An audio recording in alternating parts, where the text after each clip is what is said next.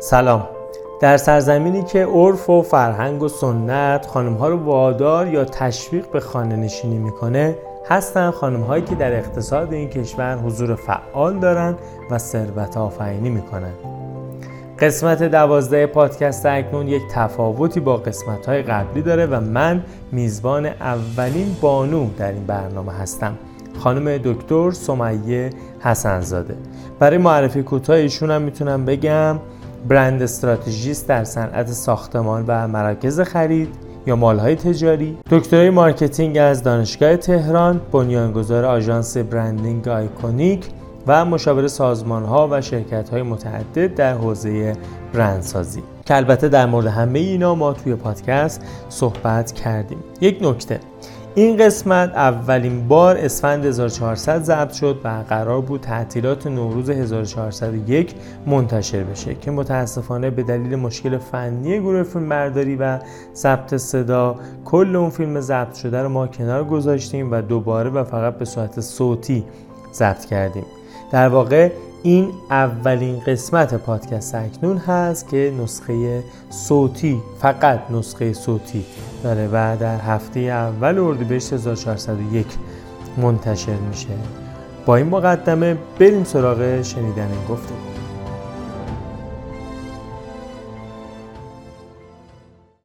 این چند وقتی که با هم حرف زدیم و کارهای شما رو دنبال کردم در مورد پرسجو کردم که پادکست رو با هم ضبط بکنیم. بعد یه تفاوتهایی رو من حس می‌کنم. حالا نه به معنای خوب یا بد که ذات خود تفاوت. تو علائم ظاهر شوق رفتار گزینش حتی برخی دوستانت گاه هم چیزای منفی هم میشنیدم که حالا هم تفاوت هست هم عرف شکنی رو به ذهن میرسونه. اینا چیه؟ از کجا نشد می‌گیره؟ این تفاوته فکر کنم دو تا دلیل اصلی داره. اولا که من کاملا موافقم با این صحبتتون که خوب یا بد نیست صرفا یه تفاوته و من این رو قبول دارم. و دو تا دلیل اصلی داره که به نظر من یکی اینه که جامعه امروز ما بیشتر شخصیت رو توی ارتباطات و توی اجتماع شکل میده. و کمتر آدما به تنهاییشون به عنوان یک بخش مهم توی ساختن شخصیتشون به نظرم توجه می‌کنن. یعنی انگار تنهاییه یه چیزیه که خب نه عادی اینه که شما همیشه تو جمع باشی. آدمای برونگرا آدمای مثبتتری ارزیابی میشن تا آدمای درونگرا. و کلا این ویژگی اجتماعی بودن انگار انقدر بهش اهمیت داده شده که این کیفیت تنهاییه خیلی شاید بهش توجه نشه. یه دلیلش فکر کنم اینه یعنی اگر آدما وقتی که توی اجتماع ساخته میشن بیشتر شخصیتشون خیلی شب بیشتر شبیه به هم میشن. تا اینکه یه بیس شخصیتشون تو تنهایی خودشون تو تفکراتشون و تو تجربه ای که از تنهایی دارن و جوری که میگذروننش ایجاد میشه. من یکیشو این می‌دونم و یه موضوع دیگر رو اینکه از سن خیلی پایین من متوجه شدم که هر تصمیمی یه هزینه داره. یعنی به نظر من اولین مقابله یک انسان با واقعیت زندگی اینه که هر کاری که تو می‌کنی یه هزینه ای داره و می‌تونست جور دیگه ای باشه می‌تونستی کار دیگه ای بکنی. و اگه می‌خوای به جایی برسی اون تصمیم ها اون هزینه ها رو باید پرداخت بکنی. یعنی می‌خوای دلیلش این هزینه داره. نترسیدن از تصمیم گرفتن و فکر کردن به هزینه هاش به نظر من توی متفاوت بودن تاثیر این قصه که تو داری میگی من هزینه های این متفاوت بودن رو پرداختم باعث میشه که بعضیا بگن خیلی آدم سختیه یا فیکه یا ادا در میاره یا خیلی مغروره. همچین چیزی از یک سمت من میشنوم. یه سمت هم میشنوم که خیلی الگوی خوبیه و ما عاشقشیم و می‌خوایم مثل این باشیم و به هر حال دوست داریم ازش پیروی بکنیم. این دوگانگی یا مثبت و منفی دو قطبی که ایجاد می‌کنه خودت چجوری می‌بینی قصه رو؟ اصلا دلیلش چیه یا؟ به اونایی که میگن بد اخلاقی که حق میدم. ولی اون دست دوم رو براشون آرزوی موفقیت می‌کنم. فکر می‌کنم از این میاد که تو برندسازی هم حالا شاید من رشتمه و علاقه هم هست همه چی از این دید. یه فیلتری دارم نگاه می‌کنم بهش. اینکه تو, وقتی می‌خوای یه برند درست کنی باید بدونی مخاطبت کیا هستن کیا نیستن. یا چجوری هستی چجوری نیستی. یعنی همونقدر مهم صفات که صفاتی که تو می‌خوای داشته باشیشون با صفاتی که می‌خوای نداشته باشیشون.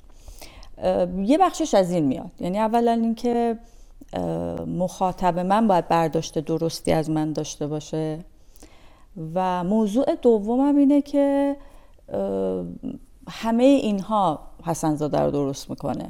یعنی من اصراری به این که روی چیزی مثلا بخوام ایجادش بکنم در شخصیتم که وجود نداره ندارم واقعا. یعنی احساس می‌کنم ارگانیک چیزی که شکل گرفته هم من باش راحتم هم تا یه حدی تو اجتماع مورد قبول هست که حسن زاده رو تو اون جایگاهی که می‌خواد قرار بده.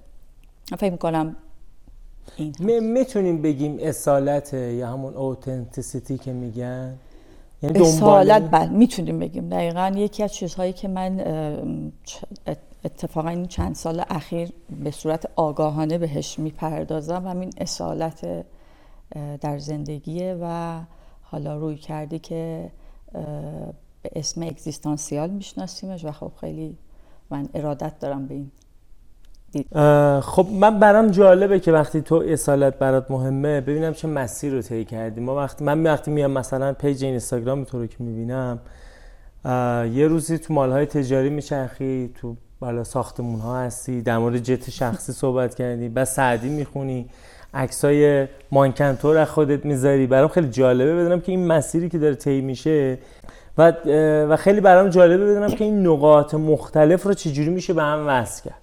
حالا اصطلاحا این دونای تسبیح نخی که مشترکی چیه همه رو به هم وصل می‌کنه. موافقی از اولین پولی که درآوردی یا این کامی که داشتی صحبت کنیم از اینجا شروع کنیم. آره من اولین پولی که درآوردم از تدریس بود و حالا جالبم هست. من خودم هنوز یک کنکور فوق لیسانس داده بودم ولی هنوز نتایج رو نداده بودم. من کنکور فوق لیسانس درس می‌دادم. اونم به اینکه اون موقع کلاسه کنکور من اهوازی هم و درسم توی ابتدای لیسانسم رو دانشگاه شهید شمران خوندم. یعنی همون شهر اهواز. بله بله. هنوز به تهران نیومدی نه نه. خب. من یک خانواده سنتی که دوست دارن دخترشون کنارشون باشه داشتم و دارم و خب خیلی تصمیم مناسبی بود که شما اهواز شانس خودتو امتحان کنی. من درسم خوب بود و دوست پزشکی رو هم اصلا دوست تجربه خوندم. چند سالگی 17 18 سالگی دیگه. 17 خب. الان 17 18 سالگی کنکور دارم. میگم اون زمانی که درس دادم هم یه سه سال بعدش دارم و هیچی کنکور دادم و دانشگاه شهید چمران و بعد از اون هم موقعی که کنکور فوق لیسانس رو دادم به دلیل اینکه باز اهواز بودم یعنی چون هنوز نتایج رو نگفته بودم من اهواز تو خونه بودم. و یه سری از بچه هایی که دوست داشتن کنکور شرکت کنن مثلا از دانشگاه آزاد بودن از دانشگاه دیگه می اومدن دانشکده مدیریت دانشگاه شهید چمرون موقع اقتصاد و مدیریت بود. فکر کنم الان جدا شده. بعد مثلا از مدیر گروهمون میپرسیدن ما چیکار کنیم؟ چه کتابایی بخونیم؟ چیکار کنیم که کنکور در بیایم؟ مثلا منو معرفی کرده بودم بهشون که مثلا این رنگ کتاب می‌خونه فلان. آره آره. اصلا خودشون می‌خواستم باز کنم من معرفی کرده بودن.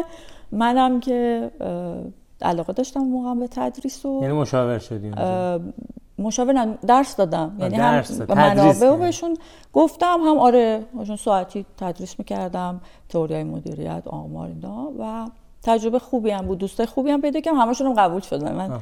آره و همین و بعد از اون هم من اولین پولی که بعد از اون در بردم یه شرکت تبلیغاتی رفتم که حالا داستانش رو حتما جلوتر تو پروسه کاریم این الان همین صحبت کنیم بیا وصلش کنیم که چجوری اومدی تهران. این برام جالبه. تهران اومدن منم توی همون دوره لیسانس بود. بعد از یه دو سه ترم که من دانشگاه شهید چمرا خوندم موقعی طرحی بود استعدادهای درخشان.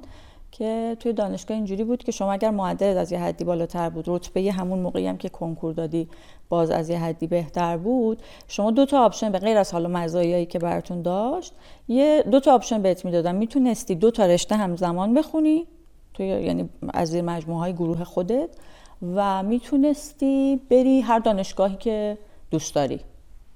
که من اولش می‌خواستم وکالت بخونم که یک استاد بسیار عزیزی دکتر عطاشنه که الانم ازش تشکر می‌کنم. نذاشت این اتفاق بیفته. گفت تو به درد این کار نمی‌خوری. و این رو به صورت عملی با رسم شکل بهم نشون داد. و من رفت انتخاب کردم که برم دانشگاه تهران درس بخونم. یعنی من سال آخر لیسانسم رو چند سالگی دانشگاه؟ تهران. 20 و یکی دو سالگی. 20 یکی دو سالگی آره تهران دیگه تهران و خب. دانشگاه تهران درس خوندم. بله. بعد یعنی لیسانس تو تهران گرفتی دیگه برنگشتی درسته؟ دیگه برنگشتم فوق لیسانس بلافاصله قبول شدم و کار رو دیگه نه. خب بعد فکر کنم ضمن درس خوندن کار هم شروع کردی کار کردن تو مقطع فوق لیسانس؟ بله بله توی مقطع فوق لیسانسم تقریبا از ترم دو سه بله. چی؟ خب بگو به متوجه شدم که من مالی خوندم. من فوق لیسانسم مالی finance سرمایه گذاری بوده دانشگاه الزهرا. خدمت آقای دکتر قالیباف بودم و پایان نامم با ایشون بود رئیس قبلی بورس شرکت بورس و علاقه ندارم. یعنی بعد فهمیدم اصلا این کاره کار من نیست. صرفا چون رشته خوبی بود تعریف ازش شنیده بودم. باز رتبه بالایی داشت تو تمام زیر مجموعه مدیریت. همه گفتن تو رتبت خوبه باید بری finance بخونی مالی بخونی. خیلی پول دراره و فلان. ولی متوجه شدم این رشته رو دوست ندارم و علاقه من شدم به field بازاریابی و رفتم توی شرکت تبلیغاتی گفتم من می‌خوام کارآموزی کنم و که البته از همون ماه اول یعنی الان اینجا اون تفاوتی که دارم میگم اینجا بولد میشه. خیلی مهمه برای من اون بحث تفاوت سالت مهمه دارم سرنخاش پیدا می‌کنم. یه رشته ای رو خوندی بعد حس کردی که مناسب من نیست. بعد بی توجه به اینکه بقیه چی میگن و چه فشاری درخواست اجتماعی دور برای من هست از درون حس می‌کنی برای من مناسب نیست. وارد شرکت تبلیغاتی میشی. یعنی با فوق لیسانس و گرایشم هم عوض کردم. گرایش یعنی مجبور شدم دو تا گرایش رو بخونم. یعنی برم سر کلاسای بازاریابی ولی پایان نامم چون بعد مالی می‌دادم کلاسای مالی من رفتم. مدرکی که گرفتم من مدرک مالی سرمایه گذاریه ولی به خاطر علاقم کاملا درسای گرایش بازاریابی رو خوندم و دکترام هم بازاریابی دکترا کجا خوندی؟ دانشگاه تهران. دکتر دانشگاه بله. تهران. خب از اون کاری که شروع کردی دیگه شرکت بازرگانی به اون بگو فکر کنم اونجا دیگه با کارآموزی اینا استاد خورده شرکت تبلیغاتی. بله. شرکت, شرکت تبلیغاتی فلش هنوزم هست و مدیر عاملش آقای امیر مقدم بود. من رفتم همینجوری یعنی حتی تماسم نگرفتم. رفتم شرکت و گفتم که من می‌خوام کارآموزی کنم اینجوری بود رشتم. می‌خوام ببینم بازاریابی. خیلی با تعجب من نگاه کردم معرفی کردم به بخش تبلیغاتشون و از همون یعنی همون ماه اول هم با من قرارداد بستن و هم حقوقم رو کامل گرفتم و خیلی تجربه هم بود که بهم کمک کرد توی این مسیر که ببینم اصلا اون کاری که می‌خوام انجام بدم چیه؟ نهایتا مثلا من برم دکترا بخونم حالا هر تحصیلی داشته باشم هر دوره‌ای برم قراره یا وقت بذارم برای یاد گرفتنش قراره چیکار کنم؟ اینجا که کارآموزی رو انجام دید شغل انجام شد حس کردی دوستش داری؟ حس کردم دوستش دارم. کاملا اون دقیقا برعکس اون مالی که احساس می‌کنم این کار روتینه نه انگار کار من نیست چه چیزی حساب کتاب کنی. این یک دنیایی بود برام پر از تنوع پر از مشتری مختلف. یه روز مثلا کار غذایی بود بعد بعد می‌رفتی تحقیق می‌کردی مارکتش رو میشناختی رقبا رو مخاطب کیه. دقیقا به پرسونالیتی من می‌خورد. یه کار پرهیجانی که تنوع داره با آدما سر کار داره و خیلی احساس احساس خوبی داشتم از انجام دادنش. بعد چجوری پرملاتش کردی؟ یعنی هم تحصیلات تو بله. بعد اینا رو می‌خوام ببینم که براش آره وقت گذاشتی سری بعد همون موقع یه دوره بود که business school استانبول برگزار می‌کرد توی ایران و دوره خیلی خوبی بود. اون رو شرکت کردم. دورهای مختلفی با های دیگه برای همین branding بود branding.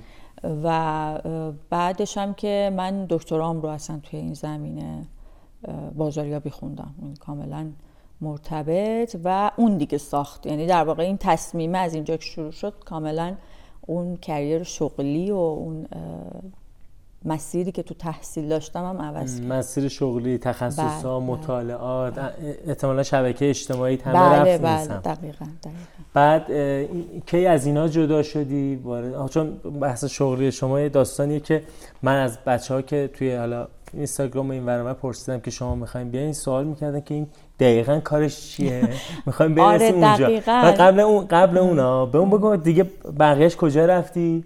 یعنی از اون مجموعه فلش من که با جای مختلفی کار کردم با کار marketing. من توی گروه خودرویی کار کارشناس marketing تا حالا یه لول پایین تر از مدیر و رئیس دایره marketing شون بود انجام دادم. تو شرکت های مختلفی یعنی تجربیات مختلفی تو این زمینه داشتم. و الان یه چیزی گفتید که بر خودم هم یه موضوعیه که خیلی پیش میاد. اینکه تو دقیقا چی کار می‌کنی؟ برای تبلیغی هم که گذاشته بودیم بر پادکست خیلی تو اون box سوال پرسیده بودن تو دقیقا. کسایی که خیلی مدت زیادی منو follow می‌کنن و من بر من عجیب بود که اصلا هنوز نمی‌دونن من چی کار می‌کنم. به من میگه مانکنه یا طراح لباسه یا مثلا branding. چیزی که می‌خوام نباشم در میگی branding branding محصول یه چیزه. مثلا بری branding یه چیز دیگه یه فضای دیگه.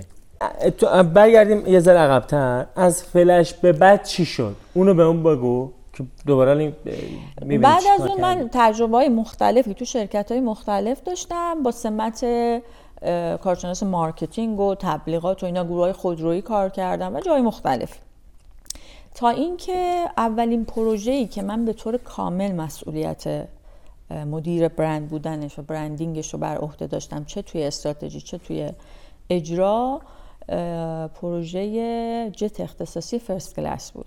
همون خصوصی پرواز بله کنی؟ خصوصی پرواز توی آره پیجت هم دیدم در موردش نوشتی. درسته آره و واقعا پروژه‌ای بود که من توی پیجم هم نوشتم. شاید توی هیچ دانشگاهی اونقدر یاد نگرفتم که از این پروژه‌ای که پروژه بود که شکست خورد. یعنی ببین خیلی خاص و لاکچری ها. یه ذره در موردش به اون بگو. اولا که پروژه بود که خب بعد خورد به این تحریما و اینا اصلا انجام نشد. یعنی حتی مشتری هم داشت ولی خب بحث جتای اختصاصی اصلا توی اون فضا اصلا به مشکل ساختاری و مشکل در واقع اجرا برخورد. نه مشکلی که از نظر حالا طراحی برند یا marketing ش باشه. خیلی هم market خوبی داشت ایجاد می‌کرد.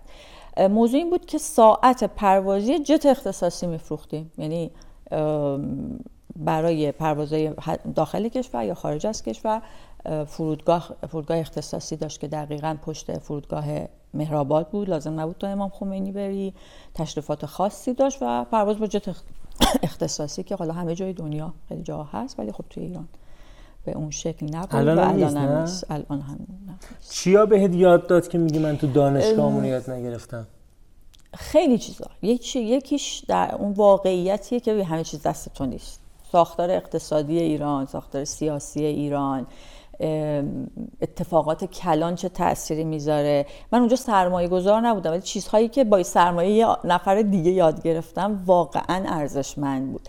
و connection هایی که ایجاد کردم که همین الان خیلی از ارتباطات کاری که من دارم پروژه های خوبی که کار می‌کنم کارفرماهای خوبی که دارم از ارتباطاتی میاد که من اونجا ساختم اونها رو. یعنی با اینکه پروژه فیل شد ولی پروژه فیل شد. یعنی شما نگاه کنید به موضوع اینجوری نگاه کنید که یه پروژه دو سال زحمت کشید سه سال زحمت کشید هیچی تهش هیچی. و ولی من واقعا خیلی خیلی چیزا یاد گرفتم و خیلی ارتباطات ساختم. و دقیقا همین که همین موضوع که شما وقتی یه جایی کار می‌کنی اگر که بتونی از اون موقعیت رو درک بکنی اون مارکت رو بشناسی می‌تونی با آورده یه نفر دیگه و ریسکی که یه نفر دیگه برداشته تو کلی چیز یاد بگیر. به اندازه همون آدمی که اون business رو داره run می‌کنه اگه که وقت بذاری براش دل سوزانه به موضوع نگاه کنی واقعا می‌تونی یاد بگیری به اینو من خیلی باید موافقم اینه که الانم تب و تاب کارآفرینی و بریم کارآفرینی و کارمند کسی آره، نباشیم آره. اینا. داغه. من خودم هم الان با این رویکرد موافقم که گاهی نیازی شما از صفر شروع کنی. بعضی چرخ ساختن یه مقدار رفتن جلو. میشه باهاشون همراه شد. نفعی رو ایجاد کرد و این رو شریک شد. ولی خب این یه مقدار تابو شکنیه. بازم این تفاوت رو من دارم اینجا حس می‌کنم. دو تا موضوع داره. یکی اینکه دقیقا همینه. اصلا لزوم اولا که لزومی نداره همه کارآفرینی کنن. اگر کسی تخصص من, من اصلا این اعتقاد دارم یک تبی ایجاد شده همه برند داشته باشن هر ایرانی یک برند هر نمی‌دونم هر کسی یک کارآفرین باشه. چرا مگه قرار همه کارآفرین باشن پس کی کار کنه و شما اینجا من اون کارآفرین درون سازمانی حالا با این کلید بله، واژه بله، بیشتر. بله بله معرف شما درون یک سازمان هم می‌تونی کارآفرین باشی. کارآفرین باشی. و خب بعد این خصوص پرواز کنید به کجا رسید؟ منتفی شد کاملا اصلا پروژه با شکل سرمایه گذار بنده خودم که برگشت به زندگی سر خونه زندگی آره آره. خب دیگه کجا؟ بعدش چیکار کردیم؟ و بعد از اون بود که یعنی بعد از اون و در حین همون کار هم من پروژه های مختلف داشتم. یعنی به صورت پروژه به صورت freelance کار می‌کردم. branding مشخصا؟ بله بله. branding خب. مشخصا و حالا با تیمای دیگه که آشنا شده بودم بخشای تبلیغاتش و marketing ش رو میگم و به صورت پروژه کار می‌کردم. و بعد از اون هم آیکونیک رو تاسیس کردم آیکونیک رو چه سالی تاسیس کردی؟ آیکونیک رو فکر می‌کنم 94 آره 94 94 خب چی هست آیکونیک؟ از آیکونیک به اون بگو. آیکونیک در واقع یک آژانس branding و marketing و تبلیغات که اینجوری کارش رو شروع کرد که به طور تخصصی بیشتر زمان گذاشت برای صنعت retail مراکز خرید و املاک و مستقلات. بیشتر خب اینجا همون سوال مطرح میشه که تو دقیقا داری چی کار می‌کنی؟ اصلا ما پروژه فشن خیلی خوبی هم داشتیم. با شرکت معظم چرم منشد کار کردیم. با خیلی از برندهای ایرانی کار کردیم. ولی 80 درصد کارهای من مراکز خرید و بحث املاک و مستقلات بود. پس اینی هم که بهت میگن شما توی صنعت فشن فعال از شما می‌پرسم. آره. و به آره. تیپت هم می‌خوره. آره. مثل اینکه سابقه هم داری. بله من یه دلیلش البته اینه که خب پروژه های فشن کلا پر سر و صدا ترن. یعنی مثلا همه آره آره اونو دیدن. ولی خب پروژه‌ای که بی تو بیه اصلا لزومی نداره آدم همه آدما در جریانش باشن. و به خاطر اون چیزی که دیده شده بیشتر این. و شاید حالا نوع پوشش من و اینکه خب من معمولا با دوستان طراحی که دارم و دوستانی که کار دیزاین انجام میدن اون پوشش خاص خودمون دارم و شاید این باعث شده که یه مقداری بیشتر به سمت فشن برداشت ها بره. خب خب من اینا رو الان برمیگردم و در موردشون سوال می‌پرسیم که این حالا حوزه فشن و برندینگ مال تجاری یعنی چی؟ برندینگ سازه یعنی ساختمون یعنی چی؟ این این okay. بیا جلوتر دیگه بعد از این آیکونیک و اینا کار دیگه تو این وسط انجام دادی تا الان خود آیکونیک خب خیلی پروژه یعنی آیکونیک هنوز هست بله و با بله. برند آیکونیک داری بله. کار می‌کنی بله. برنامه دیگه تو الان نبوده از الان به بعد برنامه های دیگه ای هست که یک line های جدیدی به کار من اضافه میشه business تقریبا جدیدیه که توی حوزه دقیقا املاک و مستقلاته و کار نوعیه که یعنی از تاسیس آیکونیک تا الان کار دیگه اتفاق دیگه ای افتاده؟ به جز اینکه پروژه‌ای که انجام دادید به مسیر شغلی کار دیگه اتفاق چیزی افتاده؟ بله اتفاق مهمی که حالا پروژه مختلف که همیشه بوده. ولی اتفاق مهمی که افتاده اینه که آیکونیک با یک مدل مدیریتی دیگه و یک مدل کاری دیگه همچنان داره به کارش ادامه میده که من دیگه مدیر عامل نیستم من رئیس هیئت مدیره هستم و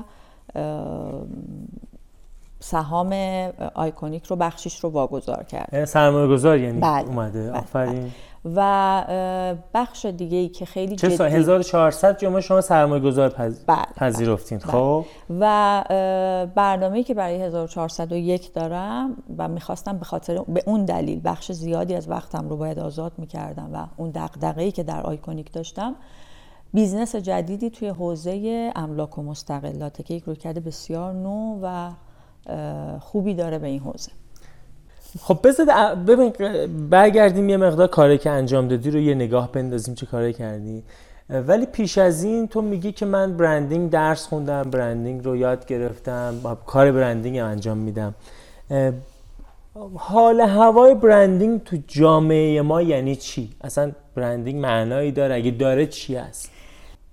حال و هوای برندینگ توی ایران به نظر من هر کسی توی این حوزه باشه می‌دونه که خیلی خوب نیست نسبت به همه جای دنیا یا مثلا اگه بخوایم مقایسه بکنیم و خیلی هم ایراد و به اینکه تخصصش کمه دانشش کمه همه جای دنیا جلوترن از ما به این می‌بینن. ولی من این موضوع رو خیلی خیلی ریشه تر می‌بینم. من چند سال پیش هم به دلیل حالا اون ابتدای دوره دکتران بود دکتر شیرکوند به ما مشق شب داده بود کتابای دکتر کاتوزیانو. هم به دلیل اون مطالعه هم بعد از اون به یک ایده, یک ایده رسیدم این که برندینگ توی ایران مثل خیلی چیزهای دیگه بهش کوتاه مدت نگاه میشه. یه مقاله دارن کاتوزیان به اسم ایران جامعه کوتاه مدت و توی اون بیان می‌کنن که به خاطر سالهای سال نه فقط الان رو من نمیگم مثلا قرنها. ایران قرنها. این که حالا چرا اینا شکل گرفته؟ یه دلیله اینکه مالکیت خیلی خیلی جاها بهش توجه نشده. اونقدر مطمئن نبودن business ها تمام اون اتفاقات سیاسی و اقتصادی که داشتیم قبل از اینم صحبت می‌کردیم خیلی قابل پیش بینی نیستن. شما نمی‌دونید دقیقا یعنی الان از هر کسی که business داره بپرسیم که مثلا دقیقا نمی‌تونم برای مثلا 6 ماه دیگه مطمئن برای یه سال دیگه مطمئن برنامه‌ریزی کنم ممکن هر اتفاقی بیفته. و branding چون کاریه که کلا در بستر زمان شکل می‌گیره و کار طولانی مدتی یعنی شما امروز کار می‌کنی باید سرمایه گذاری کنی و چهار پنج سال دیگه نتیجه درستش رو ببینی. فروش نیست تبلیغات نیست که شما الان یه کاری بکنی و همون موقع نتیجهش رو توی مارکت ببینی. و چون تصمیم گیری ها کوتاه مدته و همون دلایلی که گفتم و دکتر کاتوزیان بیان کرده با دیتیل و وقتی وقتی تصمیمات کوتاه مدته بی شما همه همه هم موقع می‌تونی فروش رو زیاد کنی. الان یه کاری بکنی. در صورتی که برندینگ یعنی از برندت خرج می‌کنی که الان فروش داشته باشی. در صورتی که برندینگ بعد به پنج سال دیگه ولی اون و بازه طولانی مدت. آره میگه حالا پنج سال دیگه من همین الان مثلا پنج سال دیگه مثلا ایران من نمی‌دونم مثلا ممکنه چه اتفاقی یا توی سطح کلان تو خاور میانه چه اتفاقایی افتاده باشه. و این به نظر من ضعف اصلی اینه توی برندینگ ما. یعنی اینکه کوتاه مدت تصمیم گرفته میشه ولی ذات برندینگ کار بلند, کار, کار بلند مدت. و اینطوری میشه که خیلی جاها شما میرید مثلا میرید توی یه رستورانی یه جای خیلی خوبه مثلا کاملا گرون شهر که خیلی باید سرمایه زیادی هم گذاشته بشه. تابلوی زده یه منوی داره ولی هیچی به هیچی نمی‌خوره. یعنی روش فکر نشده هزینه بشه براش متخصص بیاد این کار بکنه. اگر که می‌خواد منوی نوشته بشه اگر می‌خواد دیزاینی بشه اگر می‌خواد اسمی گذاشته باشه. به که می‌خواد الان این کار رو انجام بده از همون فردا شروع کنه بفروشه و اون کار راه بیفته. یعنی نگاه نمی‌کنه به اینکه از الان من یه بیسی رو بذارم که هی بهتر بشه و 4 5 سال دیگه برند قوی این کلمه بساز بفروش هم که تو عرصه ساختمان هست اینه که نگاه برندینگ و بلند مدتی وجود نداره دیگه. کلا خیلی از موضوعات رو با این دید نگاه کنین این یک شاید میگم عینکیه که ایران جامعه کوتاه مدت بر من یه عبارتیه که باش خیلی چیزها رو اندازه. یعنی آره. خیلی چیزها رو تحلیل می‌کنم که چرا این اتفاق میفته بله درست. خب ببین خودت که میگی جامعه کوتاه مدت با وضع سیاسی اجتماعی فرهنگی و حالا جامعه شناختی خود ما تو داری رو برندینگ کار می‌کنی و عمر تو می‌گذاری 94 هم آیکونیک رو به صورت تخصصی حوزه برندینگ رو اندازی کردی. خب تو چه جوری می‌بینی؟ چه هدفی داری از این از این کار؟ سوال خیلی هوشمندانه و جوابش هم بیشتر من سعی کردم توی حوزه‌ای که کار می‌کنم بتونم این ضعف رو جبران بکنم. یکی از دلایلی که من خیلی علاقمندم توی حوزه ساختمان صنعت ساختمان کار بکنم چون ذات این صنعت برخلاف خیلی از business های دیگه ذاتیه که در یعنی کارفرما زمان و اینکه زمان بگذره میفهمه چون یه پروژه که شروع میشه شما branding هم نخوای بکنی سه چهار سال طول می‌کشه تا بیاد وارد market بشه. و ساختمون کلا چیزیه که براش طولانی مدت و دراز مدت برنامه ریزیم. شاید بیشترین چیزی که میشه بهش بلند مدت نگاه کرد خونه است مسکن ملکه و این کمک می‌کنه به اینکه بتونی و مال تجاری هم یا یه مال تجاری. بله اینا چیزایی هستن که واقعا محصولی نیست اگه به عنوان یک محصول نگاهشون کنیم محصولی نیستن که چرخه کوتاه مدتی داشته باشن. و اصلا این دید و این ذهنیت در کارفرماهاشون وجود داره که زمان بره. و شما می‌تونید از این زمان استفاده کنید و از این استیبل بودن این صنعت هستن. از صنعت استیبلیه به نسبت خیلی از صنایع اصلا خود معماری رو میگن که این خود معماری رو میگن که انقدر مهمه چون نگاه بلند مدت داره خاطره های فردی خاطره های جمعی ما آدم ها رو هم می‌سازه. یعنی بیشتر از یک ساز و بنا میشه بهش نگاه کرد. حتی من تحلیل اقتصادی مینه یعنی اینکه کلا صنعت ساختمان صنعتی که بیشتر تو حوزه که ما کار می‌کنیم عمرانی منظورم نیست راهسازی ها صنعت ساختمان چون بیشترش رو بخش خصوصی تشکیل داده. و خب بخش خصوصی هم قانون اولین قانون اقتصاده که دنبال منفعتش میره جوری شکل گرفته که ساختار بهتری داره برای اینکه شما بتونی طولانی مدت روش حساب بکنی و براش برنامه ریزی کنی.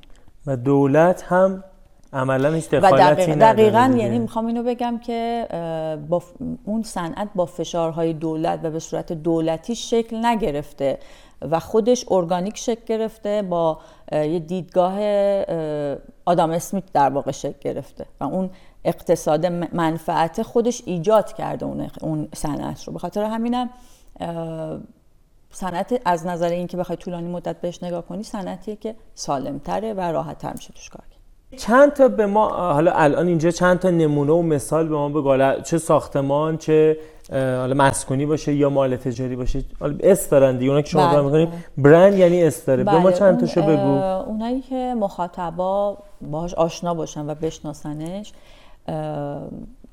استراتژی برند و کاملا برندینگ پروژه سانا سنتر اندرزگو اوپال سعادت آباد بوده توی تهران. حیات سبز توی نیاوران هست کنار اطلس مال سیوان سنتر تهران پارس اینا تماما پروژه‌ای بوده که branding ش به طور کامل با شرکت آیکونیک بوده. حالا تو شهرهای دیگه هم ما پروژه خیلی خوب و بزرگی داشتیم. شیراز شیراز مال رو داشتیم پارک سنتر اهواز رو داشتیم دیپلمات سنتر بروجرد رو داشتیم و همین الان درگیر پروژه خانه مدرن پاسارگاد در مشهد هستیم.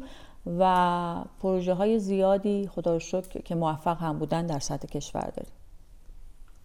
خب حالا اینجا اون سواله پیش میاد که تو دقیقا داری چی کار می‌کنی؟ الان به ما بگو شیراز مالی که میگی یعنی چجوری شروع کردی؟ از کجا شروع کردی؟ و چه کاری انجام دادی؟ اتفاقا با یه پروژه, پروژه هم شروع کردیم که خیلی دوستش دارم چرا؟ آره. چرا دوستش داری؟ چند تا دلیل داره. یه دلیلش شهر شیرازه کلا. که شهر سعدیه و حافظه و اصلا ادبیاته و یکی اصلا خود پروژه است. که من خب. حالا دوتاشو توضیح میدم. اولا که کاری که ما انجام میدیم بستگی به زمان ورودمون گاهن حتی از نامگذاری اون مجموعه هم شروع میشه. یعنی اسم اون مثل حیات سبز. حیات رو اسمشو من خودم گذاشتم خیلی هم دوستش دارم. تا اینکه یک concept مشخص برند براش نوشته شه استراتژیش مشخص بشه. می‌خواد کجای بازار رو در واقع در نظر بگیره position بشه اونجا؟ مخاطبش کی هست؟ حالا برای این مخاطب این برند باید به چه شکلی به در واقع عرضه بشه؟ کامیکیشنش به چه شکلی باشه؟ و همه این موارد که بعد میره توی بحث اجرا. تو اجرا ترجمهش اینه که وبسایتش چه شکلیه لوگوش چه شکلیه سر و شکل اون مرکز خرید رنگایی که استفاده میشه چه شکلیه اسمش چیه اینستاش چطوریه اصلا چه جوری با آدم حرف می‌زنه لحنش چیه چه شخصیتی داره و حالا خیلی چیزای دیگه. که مثلا من مثال بزنم اتفاقا میگم گفتم خیلی دوست دارم این پروژه رو چون از یک مصرع سعدی ایدش اومد توی ذهن من. یه سروه اون لوگوی شیرازمال یه سروه. اولین باری که من این پروژه دیدم احساس کردم یک کار مدرنیه تو شهر اصیل شیراز. شعارش رو حالا بعدش میگم چی گذاشتم اول بگم که این ایده از این اومد که احساس می‌کردم مثل یک سروی قد برافراشته و قد برافراست که از صرف کنی آزادم. یعنی این ایده بود که همه چیزای دیگه برند رو منسجم کرد بر من. من یه سرو رو تو ذهنم داشتم و اون سرو حالا اینکه حال و هواش چطوریه اینکه چطوری نشون داده میشه اینکه رنگاش چیه و خیلی چیزای دیگه از این موضوع اومد. این اتفاق بیخود نیست که ما وقتی وارد یک مال تجاری میشیم بویی که از محیط میاد رنگی که هست هارمونی رنگ ها چیدمان مغازه ها دکوراتیو موسیقی که هست. یک به هم پیوستگی و یک انسجام زیبایی بله. داره. این نشانی اینه که پشتش فکری هست پشتش بله. detail به detail تیمی کار کرده. اصلا پشتش همون که گفت یک نخ تسبیحی هست. یعنی یه چیزی هست که همه اینا رو به هم وصل کرده و اون اسنس برنده جوهره یک برنده جوهره برند شیراز مال رو من اینجوری نوشتم آیکون مدرن شهر شیراز یا آدرس مدرن شهر شیراز. یعنی تو اون شهر اصیل حالا این دفعه یه کار مدرن شده و دقیقا شیراز مال همینه. که ادعای قوی و بزرگی آره ولی هست. یعنی کاملا اندازه پروژه پروژه بسیار خوبه. و شعارش رو گذاشتیم روایتی نو از شهری کهن.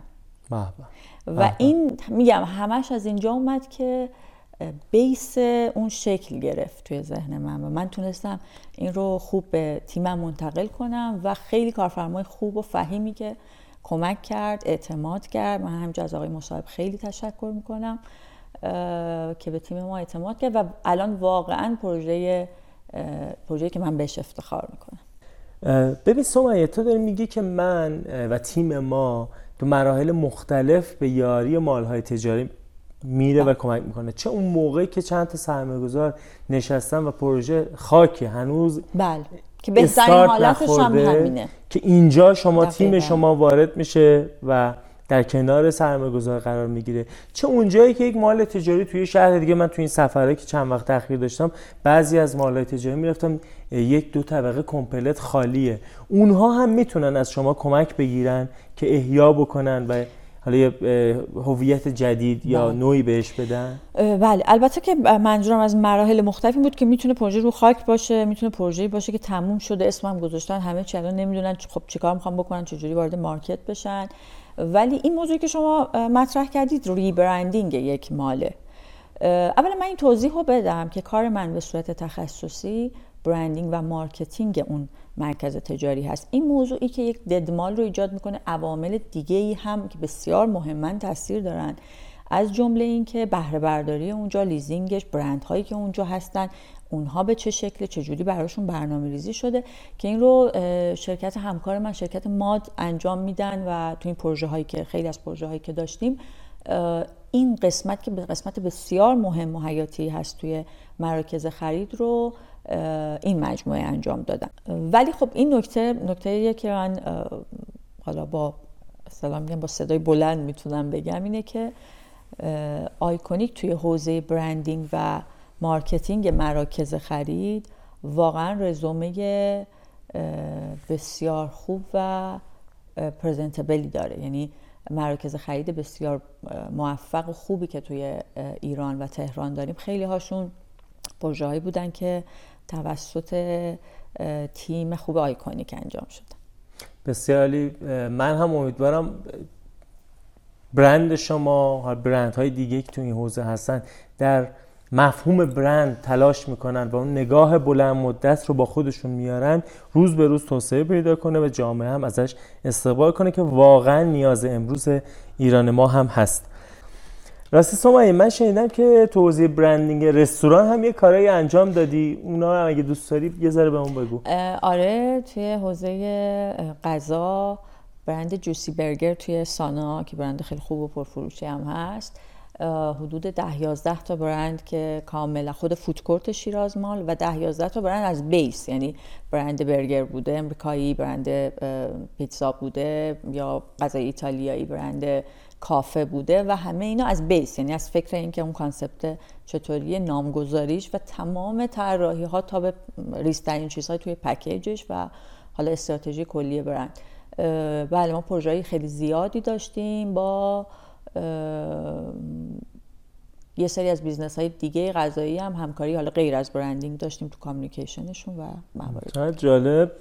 برای منم جای سواله و تعجب چه حوزه کاری متفاوتی رو واقعا پوشش دادی. آفرین. حوزه فشن چطور؟ توی حوزه فشن هم بله خب قبلا تا یک دو سال پیش خیلی بیشتر فعال بودم. ولی آمدانه به دلیل اینکه وقتم رو روی حوزه های دیگه ای گذاشتم دیگه به حوزه فشن کمتر پرداختم. ما کمپین خیلی خوب و موفقی با چرم مشهد داشتیم و من سالها مشاور ارشد برندینگ مجموعه چرم مشهد بودم و تجربه موفقی داشتیم باهاشون. و برندهای دیگه برندهای کوچیکتری که دارن فعالیت می‌کنن توی حوزه فشن. و ولی خب یه یک دو سالی است که کمتر وقت گذاشتیم تو حوزه فشن حالا اسمش که الان اومد تو دفتر یه تابلو مکسب هم داشتی که بعد یه بله. گپی زدی گفتی که لباس business woman هاست. بله بله. فقط هم لباس نیست یه جور lifestyle زنان مستقل و شاغله که با لباس شروع میشه با پوشش شروع میشه. ولی پروژه‌ای که من فعلا براش وقت نمی‌ذارم به دلیل اینکه خیلی احساس می‌کنم پروژه های فشن اینطوری شده که من با اونا شناخته میشم و الان هم وقتم رو بیشتر می‌خوام روی پروژه های ریل استیت و ساختمانی بذارم و هم می‌خوام برندم توی اون زمینه شناخته بشه به جای اینکه توی حوزه فشن شناخته خب حالا که نمی‌خوای ادامه بدی یه بحثه یه توضیح زیبایی به من دادید از دلیل راه اندازی همچین ایده و حالا بخوای روزی شروع کنی. دلیل خوبی داری براش؟ اونو لاقل بگو اینجا. آره داستانش از اینجا شکل گرفت. اصلا از تجربه خود من و اطرافیانی که دیدم که یک زن واقعا توی محیط کاریش توی یک لولی شاید یه لولی مثل لباس فرم داره به عنوان یک کارمند یا یه جایی. ولی به عنوان کسی یک business woman مثلا می‌دیدم خیلی وقتی جلسه رسمی اون مانتو مشکی مجلسیش رو میپوشه. یعنی یک لباس مشخصی برای این کار واقعا نداره و تولید هم نمیشه یعنی business woman لباس business woman ی نداره. بله که مناسب ایران بود. چون توی همه جای دنیا خب کت‌شلوار خیلی راحت همون کت‌شلواری که از market می‌خره یا کت دامن می‌خره میپوشه. ولی خب توی ایران یک سری چیزای دیگه باید با فرهنگ خودمون این رو match بکنیم customize ش بکنیم و بر اون اساس این یعنی درست لباس پوشیدن در واقع به عنوان یک خانومی که داره بیزنس می‌کنه برای من مهم بود. و احساس کردم این نیاز خیلی دیگه از خانمایی هم هست که دارن کار می‌کنن و لزوما اونا خودشون نباید وقت بذارن برای این موضوع. باید بتونن به یک جایی اعتماد بکنن و بدونن که به تنوع رو بدونن تنوع داشته و بدونن که این لباس مناسب چون خودت در واقع اینجوری هستی دیگه چون یکی از شاخصهایی که سمیه داره چه من می‌بینم چه بقیه میگن این خوش‌پوش بودنه هست که لباس ها متفاوته. تو بازار ما پیداش نمی‌کنیم. بله من اونا طراحی شده است. درست بله. من یعنی همچین ایده رو به صورت تجاری برای حالا خانم های هم سطح بیزینسی خودت بله. بخوای و همین الان هم خیلی از دوستای من لباساشون بدون اینکه برند مکسب بخوره مکسبه. و چون دونه دونه اومدن که ما این استایلر رو می‌خوایم. یعنی واقعا نمی‌دونم تو خیلی خوبه آدم میره جلسه مثل لباس مناسب. شما من چیکار باید بکنم؟ کجا می‌گیری اینا رو؟ و من سعی کردم کمکشون بکنم ولی خب به عنوان یک برند فعلا برای دیولوپش یکم مکس کرد. خب الان اگه کسی بیاد این پرچم مکسب رو بخواد بگیره و انجام بده میدی بهش یا نه؟ منتظری که خودت انجام بدی.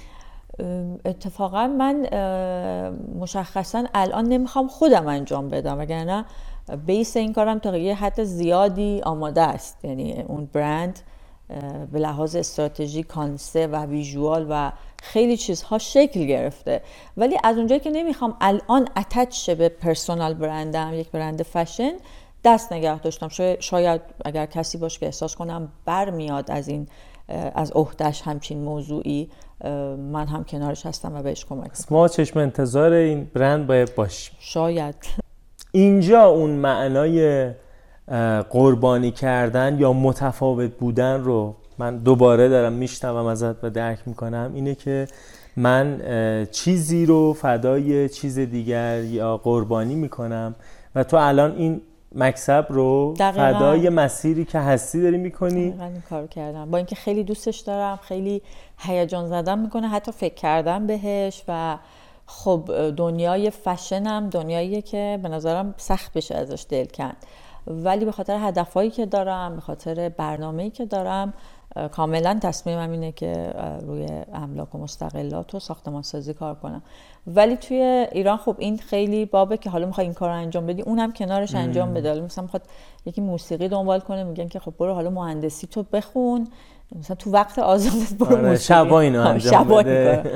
آره که خب به نظر من نه این چیزی میشه آره، نه اون نه چیزی اون. میشه آره اصل قربانی کردن دقیقا. هست که تفاوت نهایی اصلا اون اهمیتی که گفتم این برند خیلی مهمه که چیا نیست الان آفرین. دقیقا آفرین. نمی‌خواد با چی اتچ بشه و می‌خواد با چی اتچ بشه اون بسیار عالی خب تا اینجا که صحبت کردیم سال 1400 اینطوری داره بسته میشه یا بسته شد که تو در صنعت برندینگ مالهای تجاری حرف اول رو تو ایران می‌زنی تجربیاتی در برندینگ رستوران ها داشتی در فشن داشتی و حالا تجربه خورده دیگه ای که هست.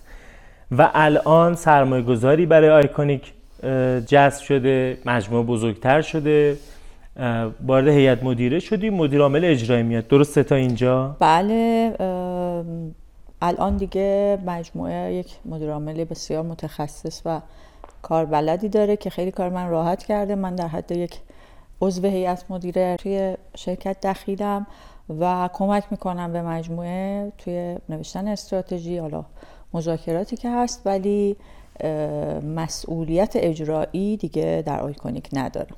خب الان 1401 چطور داره شروع میشه؟ 1401 با یک کار مشترکی با شرکت ماد ما داریم انجام میدیم توی حوزه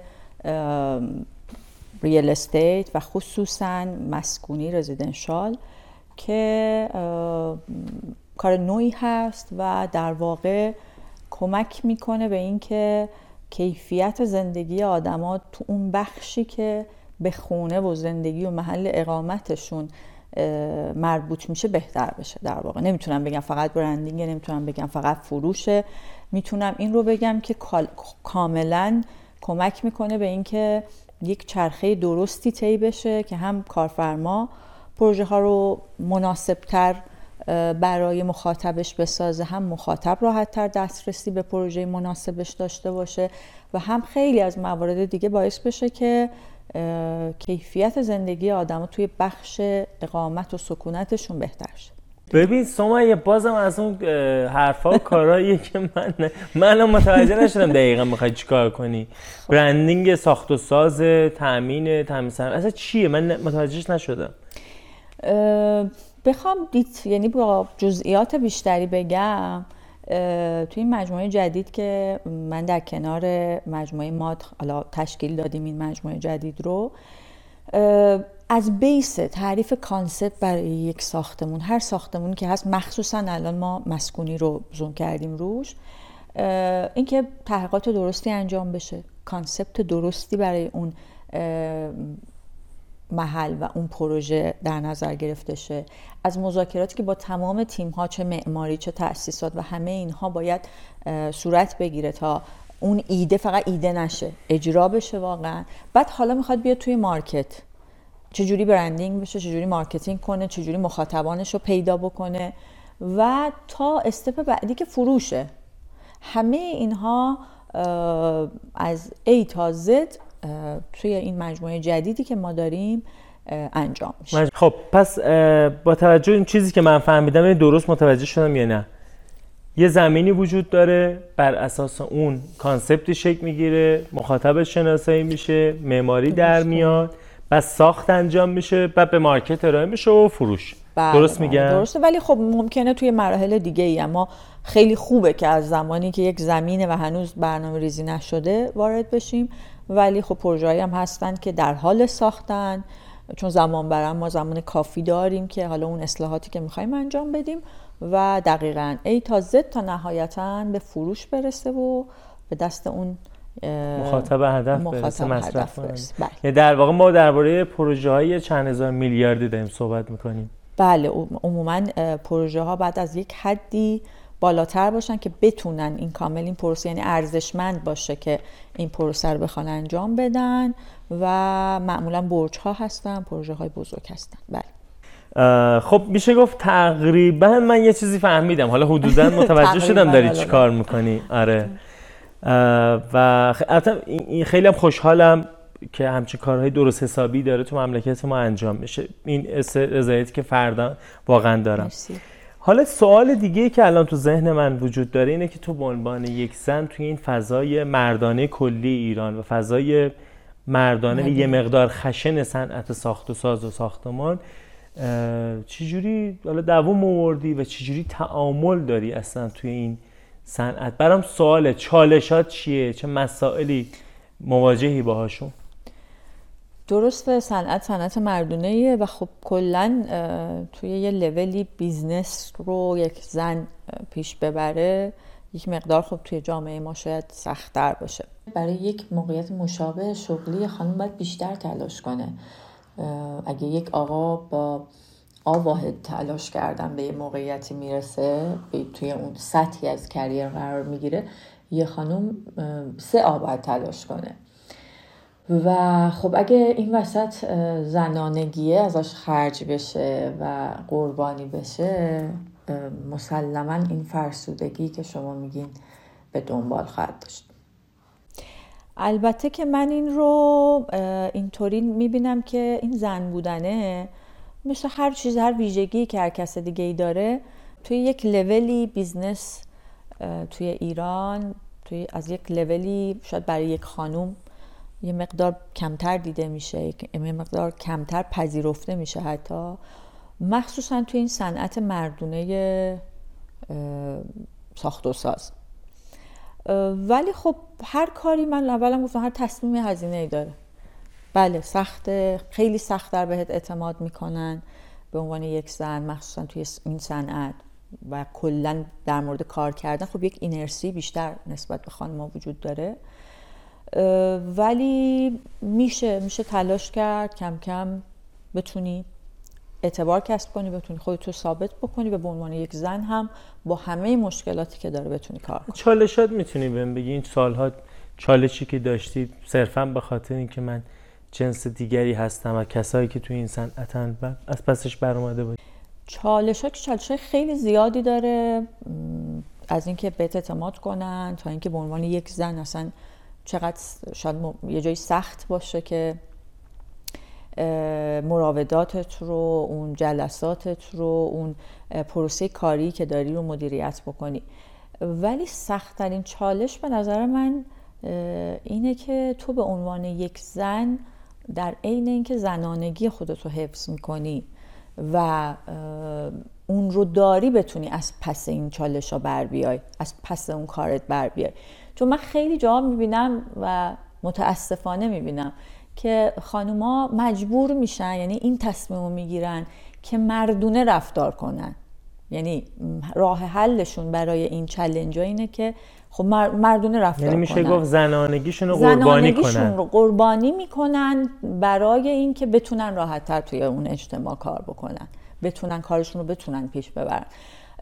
که همه خانم‌ها با هر سختی چون می‌دونم خیلی سخت کار می‌کنن برام قابل اعتماده. ولی واقعا دلم میسوزه که چرا باید برای کار کردن لازم باشه که اون زنانگی که واقعا اون حس شادابی و اون حس چیزی که انگار نیروی محرک یک زنه بعد از یه مدت شاید ازش گرفته. و گاهن انگار اون ایزدبانوی درون گم میشه توی این هیاهوی شغل و کار و موفقیت برای یک زن.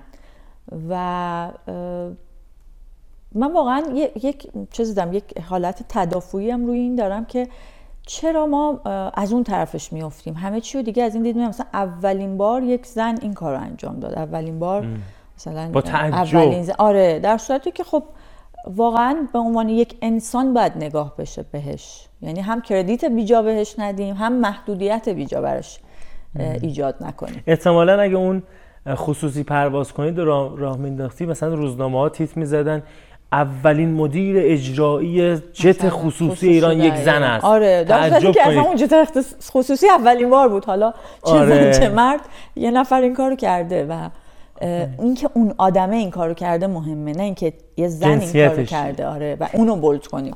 و این یه اتفاقی هم اینجا میفته وقتی زنانگی اینجا قربانی میشه یک تضادی وجود داره که این تضاد در طولانی مدت اون فرد رو فرسوده می‌کنه.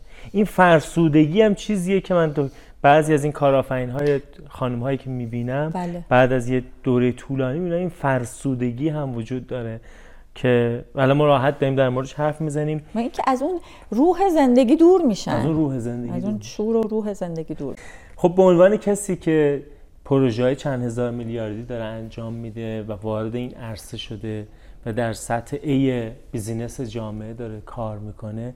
به زنانی که تمایل دارن به این عرصه وارد شن و حتی توی این جامعه سنتی به مردانی که حامی خواهر یا زن یا پارتنرشون هستن که وارد این کارهای درست حسابی بشن. شما چه صحبتی با اینها دارید؟ حرفت با اینا چیه؟ من دو تا چیز می‌تونم بگم. یکی اینکه سخته. اینو اول قبول بکنن که سخته. یه جایی اشکشون در میاد یه جایی واقعا بهشون بر می‌خوره. یه جایی باید تلاش بیشتری بکنن. یه جایی بغض می‌کنن. بدونن سخته اولا. ولی میارزه و میشه طیش کرد. موضوع دومم که به نظرم مهمه اینه که زن بودنه رو به عنوان فقط یک یعنی ما گاهن میایم نگاه می‌کنیم به این موضوع می‌خوایم همه چی رو برابر بکنیم. یعنی می‌خوایم نگاه بکنیم بگیم که همه حقوق و همه چی باید با یک مرد برابر باشه. ولی این رو از دید تفاوت ببینیم. همون چیزی که گفتم.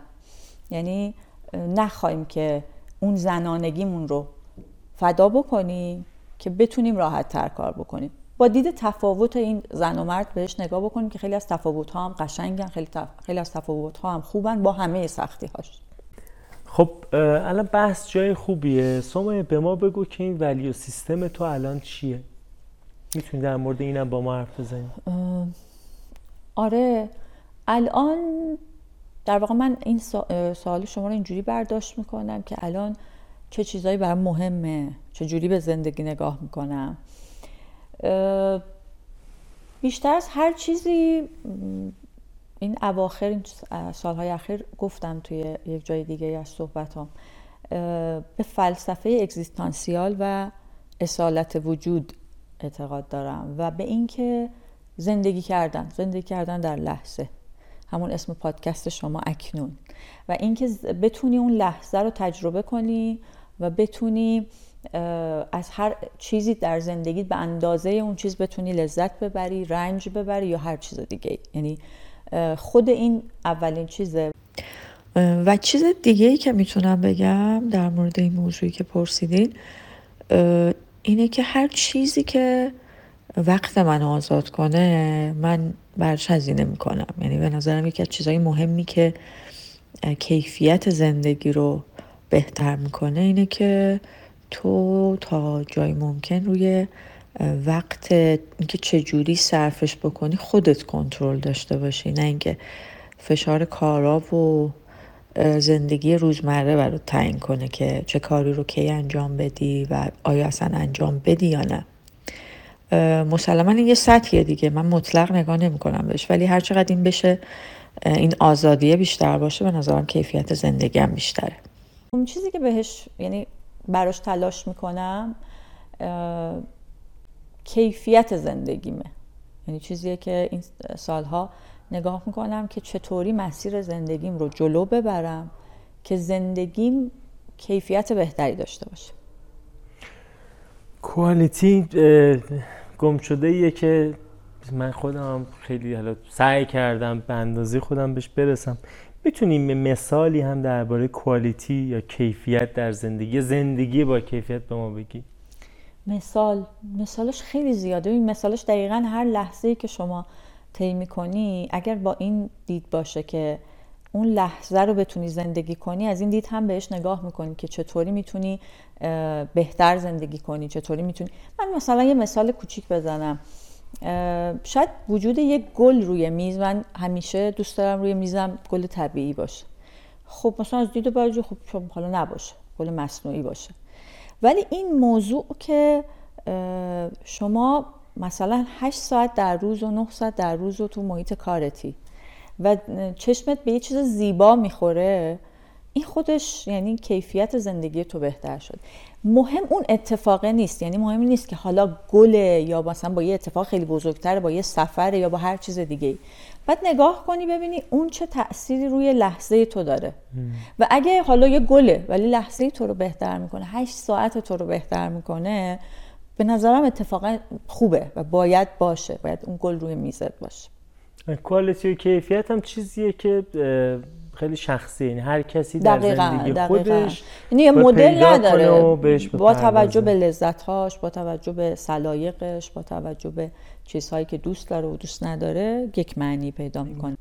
سمیه به عنوان یه آدمی که به اگزیستانسیال و کوالیتی کیفیت یا اصالت باور داری چه هدفی رو در زندگی دنبال می‌کنی؟ یا بگم هدف تو در زندگی چی؟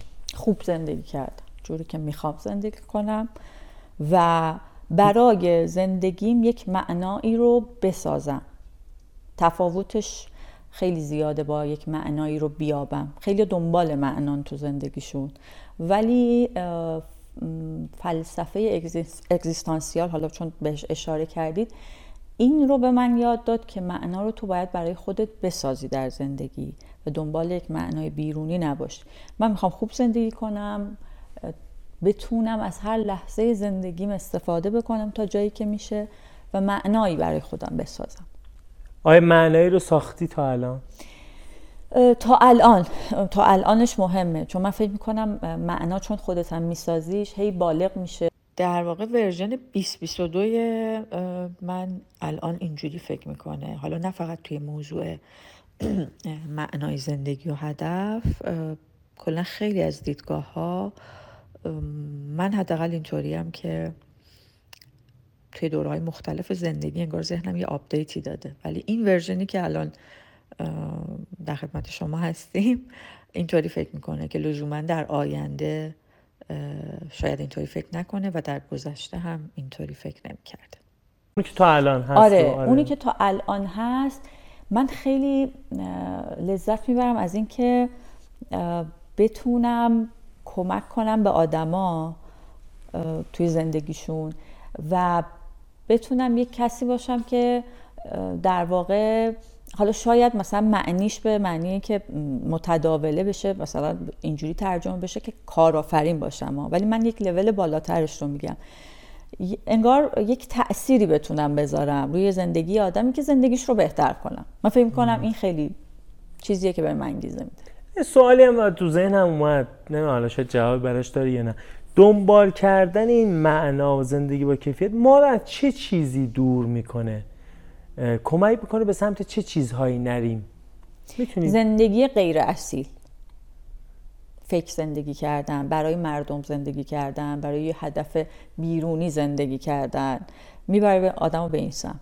این, این که می‌بینی یه موقعی این که یه عکسی بگیری بذاری تو اینستا از خود اون لحظه برات مهمتر میشه این دیگه نمایشش از خود اون لحظه. آره این دیگه به نظرم میره رو سمت اینکه داری دیگه به یه چیزهای دیگه ای توی زندگی به غیر از خود زندگی فکر می‌کنی. این حالا درونگرایی یا نمیگم بده ها خود منم خیلی موقع عکس میدم من منظورم اینه که برای شو از. نگاه تو داریم آره من دارم میگم اگر که یک لحظه مثالش رو می‌تونم آره. اینجوری بزنم برای تو تعریف سمیه رو داریم می‌بینیم. حالا کسی دیگه ممکنه جور دیگه ای بخواد فکر بکنه. این کمتر حضور داشتنت و کمتر حرف زدنت یا عکس گذاشتنت یا نمایش دادنت ناشی از همیناست؟ این هست و اینکه برخلاف چیزی که خیلی ها از من می‌شناسن خ- من یه شخصیت خیلی برونگرایی ندارم. یعنی من چون اجتماعی هم به خاطر کارم خیلی جلسات زیاد ایونت های زیاد ولی ام، شخصیت تا حدودی درونگرایی دارم. و اینکه کلا حالا شاید خیلی به من میگن تو چرا حرف نه یعنی مثلا تو اینستا این همه پروژه داری این همه کار انجام دادی مثلا یه نفر یه دونه از این پروژه انقدر عکس می‌ذاره و انقدر مستند می‌سازه. آره مثلا من راستش کلا اینستا رو جای عمیقی برای اینکه آدما منو بشناسن نمی‌بینم. دلیل اینکه الان نشستم با شما حرف می‌زنم یعنی پادکست رو انتخاب کردم و یک کاری که دو ساعت بشینیم حرف بزنیم. چون تازه بعد از یکی دو ساعته که تو اون عمق سمیه معلوم میشه کیه. نه توی یه عکسی که یه کپشن مثلا دو دقیقه ای داره. متاسفانه ما توی اینستا باعث شده همه چی توی یک سطحی باقی بمونه. یعنی انگار به نظرم عمق زیادی نداره. ولی همین دلیلش این بوده که انتخاب کنم اگر جایی حرف می‌زنم جایی باشه که بتونه بتونه عمیق‌تر باشه بتونه یک وجهی که دیده نشده از من. و در واقع یک اثری از خودش بذاره و اثر به بار بیاره. خب توی یک زمانه که داریم می‌بینیم یعنی قبل از اینکه کسی اصلا کاری انجام بده انقدر در موردش حرف می‌زنه در موردش شو می‌کنه که توی این شلوغی اصلا صدا به صدا انگار نمی‌رسه. یعنی انقدر همه شلوغ می‌کنن. واقعا من به نظرم اونجا جایی نیست که کسی که واقعا کار انجام میده و داره اهدافی رو دنبال می‌کنه اونجا بخواد خودش رو معرفی کار جدی کار جدی انجام میده. داریم می‌بینیم دیگه پروژه ای را کسی انجام نداده ولی خب در موردش خیلی مثلا با دو تا عکس گذاشتن یه مدرکی جایزه به هم میدن در موردش حرف می‌زنن یه سمیناری می‌ذارن همه از هم تشکر می‌کنن. و خاور میانه و شاخ آفریقا رو تحت پوشش دارن و ولی خب بری بگردی مثلا یک پروژه سر و ساموندار درست حسابی که تهش به یک عاقبت به خیری رسیده باشه واقعا وجود نداره. و به نظرم اینستا جای حرف زدنه. یعنی نمایش بیشتر از کیفیت خیلی و خیلی کار بیشتر خیلی. و من یه توصیه‌ای به کارفرما دارم چون خیلی گاهی می‌بینم اشتباه می‌کنن به خاطر همین سر و صداه خب اونقدر هم نمی‌شناسن اون مارکت رو و یک پروژه رو من بارها شده کارفرما سراغ من اومده که واقعا دیر بوده برای اون کار. دیگه هزینه های خیلی زیادی داشته که خب, خب فلانی می‌گفت من انجام دادم و رفتیم باش کار کردیم یا بهمانی هم عکس گذاشته بود. میگه من کل مثلا کارهای برندینگ مراکز تجاری و اینا انجام میدم. من یک توصیه دارم که این موضوع رو جدی چون بحث 500 تومن قرارداد نیست. بحث اون هزار میلیارده که براش تصمیم گیری میشه. و وقت بذارن. اگه کسی میگه اون پروژه رو انجام دادم از اون کارفرما یه سوالی بکنه. اگه من میگم اوپال رو من پروژه برندینگ اوپال رو داشتم پروژه برندینگ سانا رو داشتم حیات سبز رو داشتم سیوان سنتر رو داشتم وقت بزنم ببینن این دختری راست میگه یا نه. مثلا چه قراردادی بوده؟ اینا چه کاری انجام شده؟ خیلی نمیگم کاری انجام ولی اینقدر کار کوچیکی انجام دادن ولی پرزنتش می‌کنن به عنوان اینکه خب این کار رو کلا ما انجام دادیم. یعنی ممکنه یه تابلو سازی باشه ممکنه یکی باشه رفته مثلا یه دونه مدیا فروخته به اونا یکی باشه دو تا کار مثلا دو تا فیلم تبلیغاتی درست کرده یا هر چیز دیگه ای این رو یکم براش وقت بذارم و درست و غلطش رو به نظرم پیگیری کنم خب سومایه یه مقدار جو سنگین شد صحبت ها خیلی کاری شد. آره صحبت هایی هم اعداد و ارقام و مدل کاری که خیلی هم من سر در نمیارم ازش. بیا یه مقدار در مورد خودت و زندگی بیشتر بپرسیم. دوست داری در مورد صحبت بکنم؟ آره حالا مشکلی نیست. تا جایی که امکانش باشه. آره مثلا از روتینای روزانت به عموم یه مقدار بگو. من خیلی روتین عجیب غریبی ندارم. معمولا صبح که بیدار میشم دوست دارم یه چیزی بخونم و یه چند خطی هم می نویسم من روتین روزانم همش همیشه توش چند خط نوشتنه هست. شبم باز همینو دارم. یعنی باز انگار تیکاف و بلندینگه یعنی باز دوباره وقتی می‌خوام فرود بیامم باز اون کتاب و شعر و اینا به هم کمک می‌کنه و گاهی نوشتن. بین روزم که من نسبتا زیاد کار می‌کنم یعنی ساعت کاریم زیاده و همین الان ورزش می‌کنم یه روزایی در هفته و قبلا هم خب خیلی جدی تر ورزش و حالا هم توی شنا دوچرخه سواری سوارکاری و حالا ورزش های دیگه سامان چطور حواست از دنیا پرد می‌کنی؟ چطور آروم میشی؟ با شعر با ادبیات یعنی به طور واضح و موسیقی یعنی با همین ترتیب. من واقعا بعضی موقع ها بعد از ظهر که میشه منتظر اینم که برم بشینم توی خونه یه چایی بریزم سعدی بخونم. اصلا احساس می‌کنم پالایش میشم. پناهگاه سعدیه. حالا خیلی کلا من شعر زیاد می‌خونم مخصوصا غزل. ولی خب سعدی اصلا یک جایگاه ویژه ای داره. چرا؟ سعدی به هزار در یکی اصلا استاد سخن. یعنی یک تعابیری استفاده می‌کنه. تو می‌خونی هم مشعوف میشی یعنی حز می‌بری و همین که میمونی در این زرافته و این اینکه چجوری به ذهنش اومده اینا رو بذاره کنار هم. استاد سخن آره و بعد اصلا اون وزن و اون تعابیر و اون موسیقی شعر و اون زرافتش اصلا انگار یک آبی میریزه روی یک روز پرمشغله که آتیش روز پرمشغله که داشتی. اون آرامشی که هست از نوع تعریف کردنت من حس می‌کنم چیزی هم یاد می‌گیری یه برداشتی هم برای امروز خودت داری. آره اصلا ادبیات رو شاید من بگم یک دلیلش این حظ و لذته که دوست دارم شعر و ادبیات رو. یه دلیلش اینه که واقعا به من انگار یک گستره بزرگتری داده برای فکر کردن. من یه اعتقادی دارم میگم من نمیگم البته ها این چیزیه که تعبیر من از چیزهای دیگه ای که از فلاسفه که میگن که همه چیز کلم است. یعنی شما اگر کلمات بیشتری بدونی انگار در انگار بهتر می‌تونی فکر کنی. دایره اندیشت وسیع‌تر آره یا حتی همون کلمه رو در موقعیت های بیشتری بتونی استفادهش کنی. انگار یه دید دیگه یک چیز اضافه چیزی اضافه می‌کنه به فکر. چون کلمه ها مساله فکر کردنن. و اگه تو مساله بهتر و مرغوب تری داشته باشی حتما که بهتر هم می‌تونی فکر کنی. من ساختمونی باز دیدم اینو. نه همینه دیگه. مساله آره، آره، آره. مساله هندیشه و, و این ادبیات خیلی بهش کن شعر خیلی بهش کن. گفتم من توی مثالام گفتم من برای شیراز مال یه دفعه مصرع یعنی دقیقا من توی ماشین از فرودگاه اومده بودم تو ماشین نشسته بودم داشتم می‌رفتم به سمت مجموعه توی یعنی از توی تاکسی داشتم نگاش می‌کردم. این بیت این مصرع سعدی اومد تو ذهنم که انگار داره مثل یک سرو قد برافراشته و قد برافراز که از سرو کنی آزادم مثلا شد اون concept base و اسنس اون برند.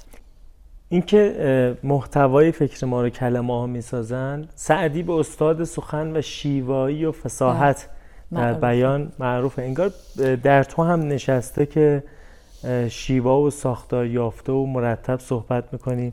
من خودم دارم لذت می‌برم از گفتگو با تو. لطف دارین یک هزارم چیزی که سعدی داره. اگه در من تبلور پیدا کرده باشه من خیلی خوشحالم. تو که از سعدی صحبت می‌کنی غزل مورد علاقت دوست داری به ما بگی؟ بخونی برامون. غزل مورد علاقه. من یک دیدگاهی دارم نسبت به سعدی. خیلی هم در این پست گذاشتم چند وقت پیش. به نظرم اصلا غزل کامل از سعدی خوندن یه جایی انگار حیف و میله. یعنی انقدر بعضی موقع یک یک بیتش گاهن یک مصرعش یک داستان کامله و انقدر تو رو اون حزی که همون یک بیت به تو میده اصلا دوست داری ببندی کتابو بری به همون یه دونه فکر کنی. و من ترجیح میدم یه بیت بخونم. خوبه؟ بخون برامون. یکی از مزامینی که سعدی خیلی زیبا مطرحش می‌کنه و خیلی خوندن ابیاتی که با این مضمون کار کرده برای من لذت بخش موضوع دوسته و موضوع وفاداری به دوسته و صبر در راه همه عیبا و همه نقصان ها و همه مشکلاتیه که شاید توی خود این دوست هست و در راه پرپیچ و خم رسیدن به این دوست هست. این مضمون من خیلی دوست دارم. یعنی یه جایی میشونه سعدی که میگه ببین فرقی نداره تو چی کار می‌کنی یا تو چی میگی. من ارادت دارم به تو, یه بیتی یادم میاد میگه مرا به هیچ بدادی. خلاف شرط محبت. یعنی دیگه نهایت اینکه منو به هیچی دادی. هنوز با همه عیبت به جان و دل بخریدم. تو همون غزل میگه حریف عهد مودت شکست و من نشکستم. خلیل بیخ ارادت برید و من نبریدم. مرا رواست که دعوی کنم به صدق ارادت که هیچ در همه عالم به دوست برنگزیدم. سمیه چه کسی در شکلگیری سیر فکری تو یا زیرساخت فکری تو نقش بسیار مهمی داشته توی زندگیت. آدمای زیادی بودن ولی مهمتر از همه و به نظرم پررنگتر از همه پدرم بوده. ایشون فوت شدن. من سن پایینی هم داشتم حدود دوازده سیزده سالگیم بود. ولی هم حضور ایشون و هم نبود ایشون بیشترین به نظرم چیزی که تاثیر داشته توی شکلگیری شخصیت من رو باعثش شد. می‌تونی بگی چرا یا چیزی یادت میاد به ما بگی؟ بله من یکی اینکه خب خیلی از کوچیکی من مطالعه می‌کردم یک دلیلش این بود که پدرم, پدرم من به شدت اهل مطالعه بود و اصلا این علاقه من به شعر و ادبیات از این میاد که مثلا کنار من با اینکه من نمیفهمیدم مولانا می‌خوند. و بعدا من فهمیدم مثلا دقیقا چی می‌گفت. ولی خوشم میاد از اون میومد از اون آهنگین بودنش. و اینکه همیشه می‌دیدم خب کتاب دستشه و خیلی چیزا خیلی چیزا تو زندگی بدون اینکه یاد یعنی بخواد یاد بده به من با نوع زندگی کردن سبک زندگیش. بله. و خیلی سبک زندگی احساس می‌کنم خیلی چیزهاشو از پدرم صحبت کتاب شد. من تو اینستاگرامت هم که میچرخیدم کتاب های مختلف رو با یه معرفی کپشن خیلی کوتاه و جالب معرفی می‌کنی. کلا فاز مطالعاتی چی بوده؟ چه سیر مطالعاتی از دوران کودکی داشتی تا اونجا که میشه به اون بود؟ من که سیر مطالعاتی بخوام بگم از کیان بچه ها بوده. از بچگی خب کتاب های بابا رو میخوندم و توی سن خیلی نامناسبی که اصلا توصیه نمی کنم اوریانا فلاچی نامه به کودکی که هرگز متولد نشد و خوندم در راهنمایی. و خیلی نمی‌تونم یه سیر مستقیم دقیقا بگم این روالو طی کرد. من همین الانشم تو کتابخونه من نگاه کنی کتاب فلسفی خب خیلی زیاد هست شعر زیاد هست ولی کتاب های دیگه هم کتاب در مورد ژانرهای سینما هم هست کتاب فیلمنامه نویسی هم هست کتاب حالا کارم marketing هم هست و خیلی مختلفه و شعرم که الان هست. شعر که خب خیلی زیاد هست. و دلیلش هم اینه که من دوست دارم که گهگاهی یه چیز جدیدی ولو اینکه هیچ ارتباطی هم به کارم نداره تجربه کنم ببینم و ممکنه یعنی همین خودمو ملزم نمی کنم فقط در زمینه کارم بخونم. وقتمو فقط بذارم توی اون زمینه. تنوع مطالعاتی دستاورد شغلی هم برات داشته؟ آره آره. اصلا این خلاقیتی که تو من کارم فوق العاده به خلاقیت نیاز branding رو داریم branding و اینکه چون اصل کار من حالا به عنوان که کسی که شرکت داره business داره اینا خب اون یه بخش تخصص خود من نوشتن استراتژی برنده.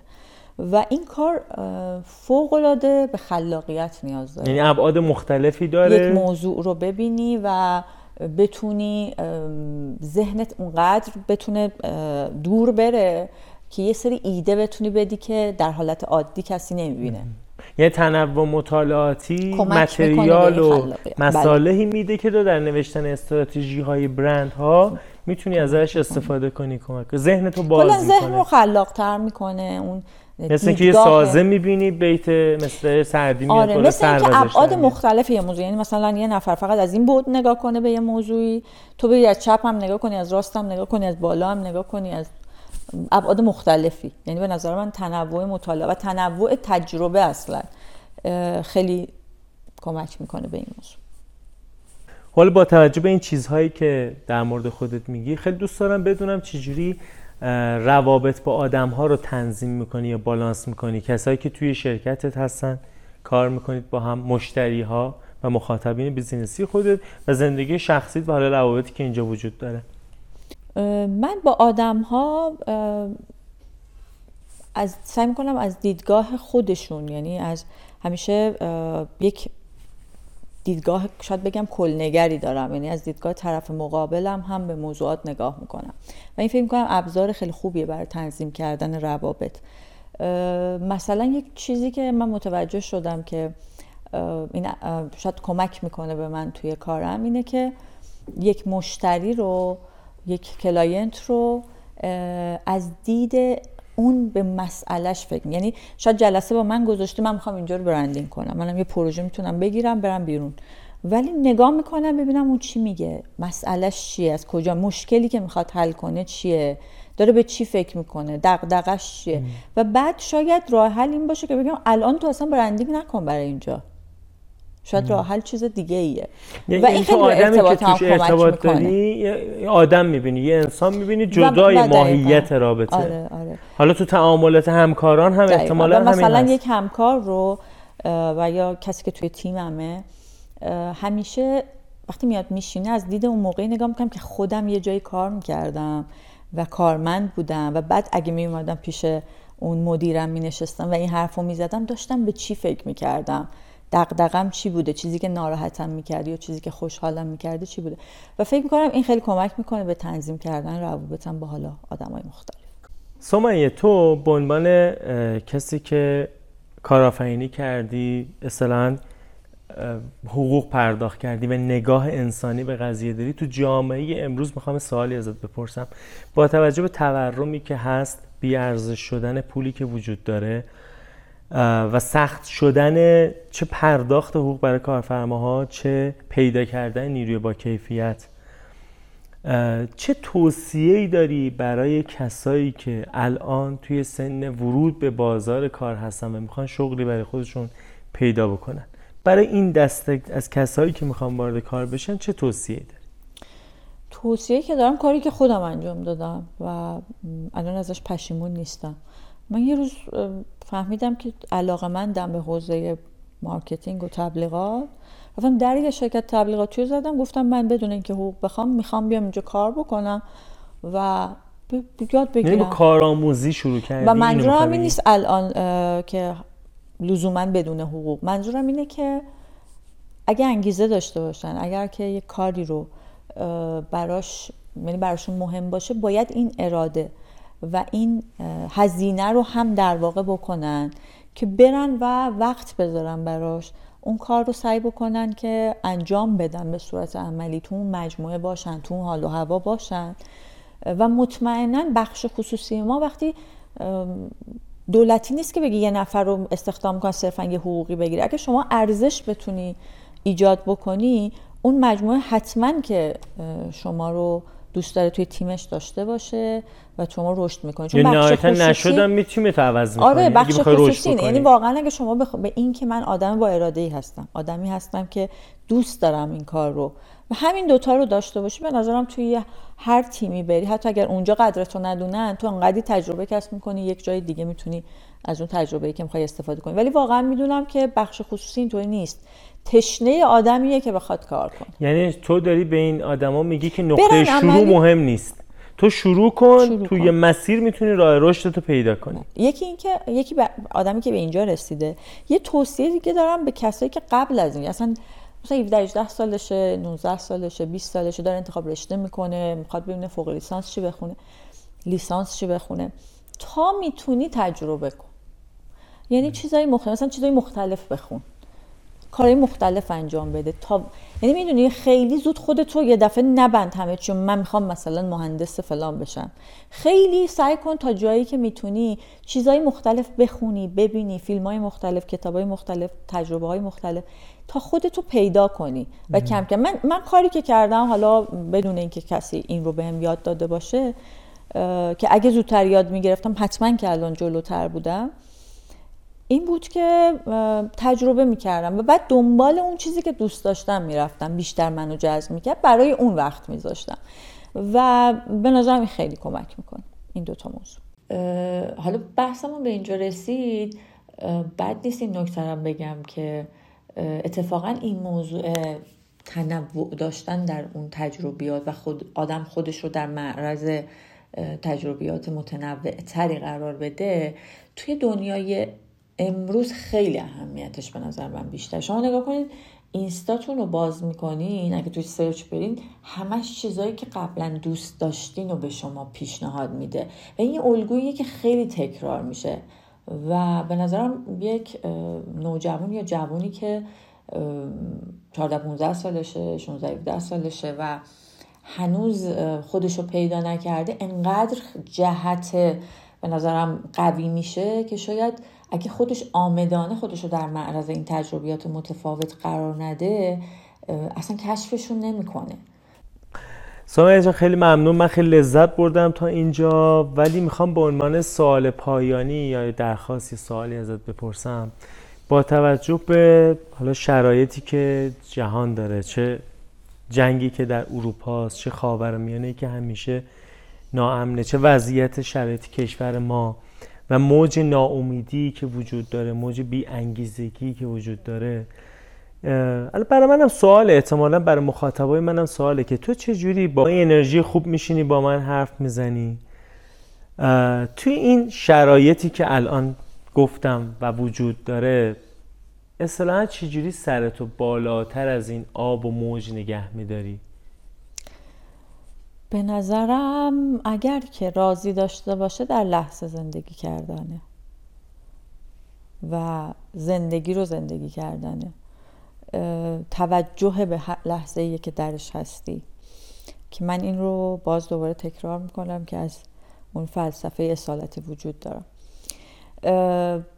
یه چیزی که من این رو از یه مقاله بود توی ترجمان تو ذهنم مونده و انگار حک شده توی ذهنم اینه که زندگی مگه چیه غیر از جمع تمام توجه هایی که ما کردیم؟ و همین همین زندگی کردنه به نظرم اگر از این دید بهش نگاه کنی به همه اون رنجاش و تلخیاش و همه اینها می‌تونی اونها رو هم بگذرونی. بسیار عالی. خیلی متشکرم که با پادکست اکنون آمدی و واقعا من لذت بردم. متشکرم. مرسی. مرسی از شما که وقت گذاشتین و خیلی خوشحال شدم که شرکت کردم تو این پادکست.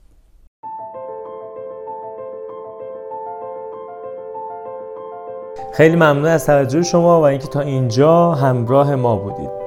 بچه ها راه های ارتباطی با مهمانان برنامه رو من تو کپشن هر قسمت می نویسم حالا شما می‌تونید توی گوگل بگردید پادکست اکنون و بیاید توی سایت اطلاعات کامل مثلا لینک شبکه اجتماعی ایمیل یا هر روش تماسی رو که ایشون صلاح می‌دونن رو من گذاشتم پیدا کنید. یا توی این اینستاگرام یا توی یوتیوب آپارات هم می‌تونید اینها رو پیدا بکنید.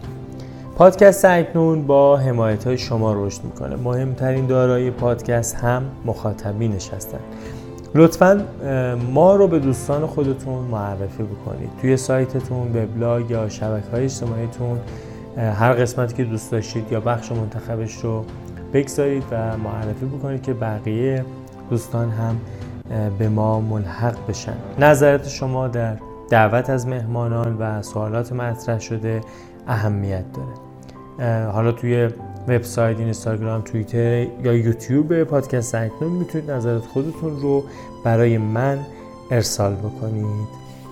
این قسمت در هفته اول اردیبهشت 1401 منتشر شد و من سجاد سلیمانی میزبان این پادکست هستم و افتخار دارم که با چنین برنامه در خدمت شما هستم.